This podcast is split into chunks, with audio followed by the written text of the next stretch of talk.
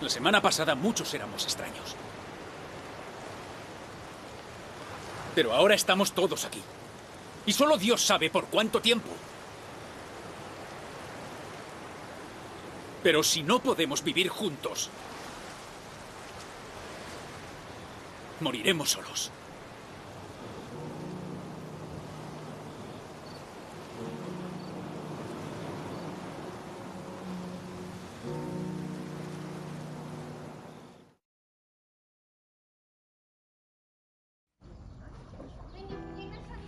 Hola a todos, eh, una quinta columna en movilidad. Desde una piscina cualquiera en un punto turístico cualquiera, todo muy tranquilo, el virus ha hecho su trabajo y ha permitido que el miedo y las restricciones nos dejen disfrutar de un poquito de tranquilidad a los que queremos aprovechar el verano para, para vivir. Ya pasamos bastante tiempo en casa. Porque una casa al final, pues, por muchas comodidades y por muy bonita o por muy rebozada en crujientes lujos esté, pues no deja de ser el sitio donde se instaura la rutina. La rutina, los pagos, la convivencia.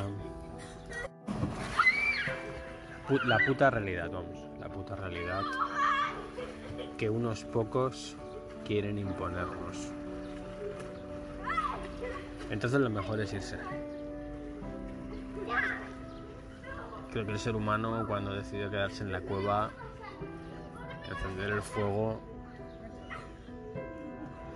y colgar el trozo de carne para que se secara e ir cortándole trozos, en ese momento se volvió flojito y se le empezaron a caer los dientes y las uñas. Ahí se volvió flojito. Así que hay que salir de la cueva.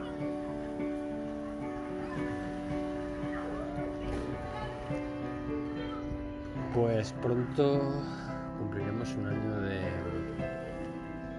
de emisión de la quinta columna, un espacio con una temática indefinida, con una motivación pandémica.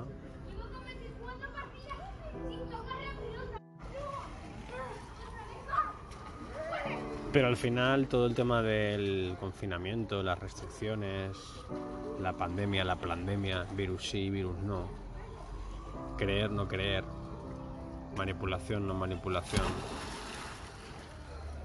fue simplemente una motivación para, para introducir algunas temáticas porque todo lo que ha ocurrido con la pandemia al final... Eh, ¿Oís la sirena? Eso huele a coma etílico. Pero hace bien, ¿eh? Más vale eso que... que coma rutinario. Lo que decía, el tema de la pandemia... Eh, fue un poco una excusa para introducir el nombre de la quinta columna, ¿no? Que hace un poco referencia, pues, como una resistencia, ¿no? Como gente que, bueno, disimula estar dentro del sistema, ser parte de ella, pero que en el fondo tiene una naturaleza rebelde, ¿no? Naturaleza rebelde.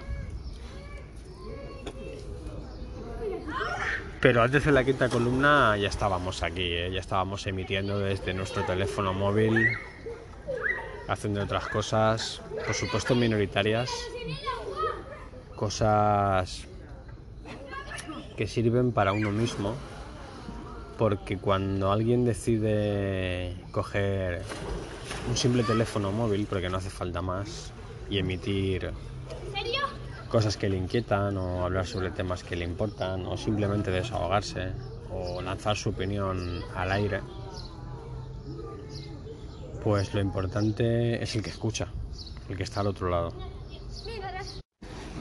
Y se tiene que tener la humildad de entender que cuando grabas algo, em, estás expresando cosas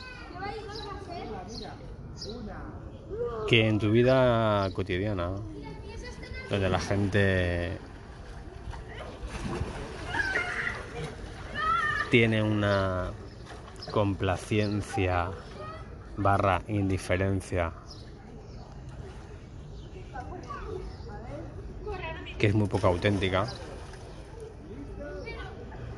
pues cuando grabas algo y, al otro lado hay, no sé, 80, 90, 100, una, dos, tres personas que pierden su tiempo en escucharte, a lo mejor mientras se van a correr o mientras están haciendo cosas de casa, o simplemente para para oír otra opinión o porque están de acuerdo en alguna de las cosas que tú dices, pues cuando se consigue algo así, eh, hay que tener la humildad de entender que el que, escucha, el que está al otro lado es, el importante. Y después nunca entenderé, nunca entenderé por qué hay gente que graba un podcast y valora los likes o valora el número de oyentes, valora el poder recibir patrocinadores, eh, las suscripciones, sacar unos euros, cuando es una oportunidad poder lanzar tus conclusiones al aire y que alguien en algún lugar, sin prejuicios, sin conocerte, sin haberte juzgado, sin tener ni idea de quién eres, las pueda recibir y libre de polvo y paja, libre de prejuicios, libre de, de contexto, lo valore. Así que lo importante eres tú, el que escucha.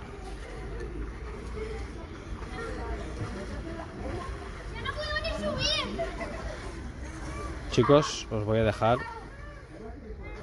porque mm, solo quería grabar esto para que entendáis que incluso en los momentos más dulces de auténtica tranquilidad me acuerdo de vosotros. Un saludo.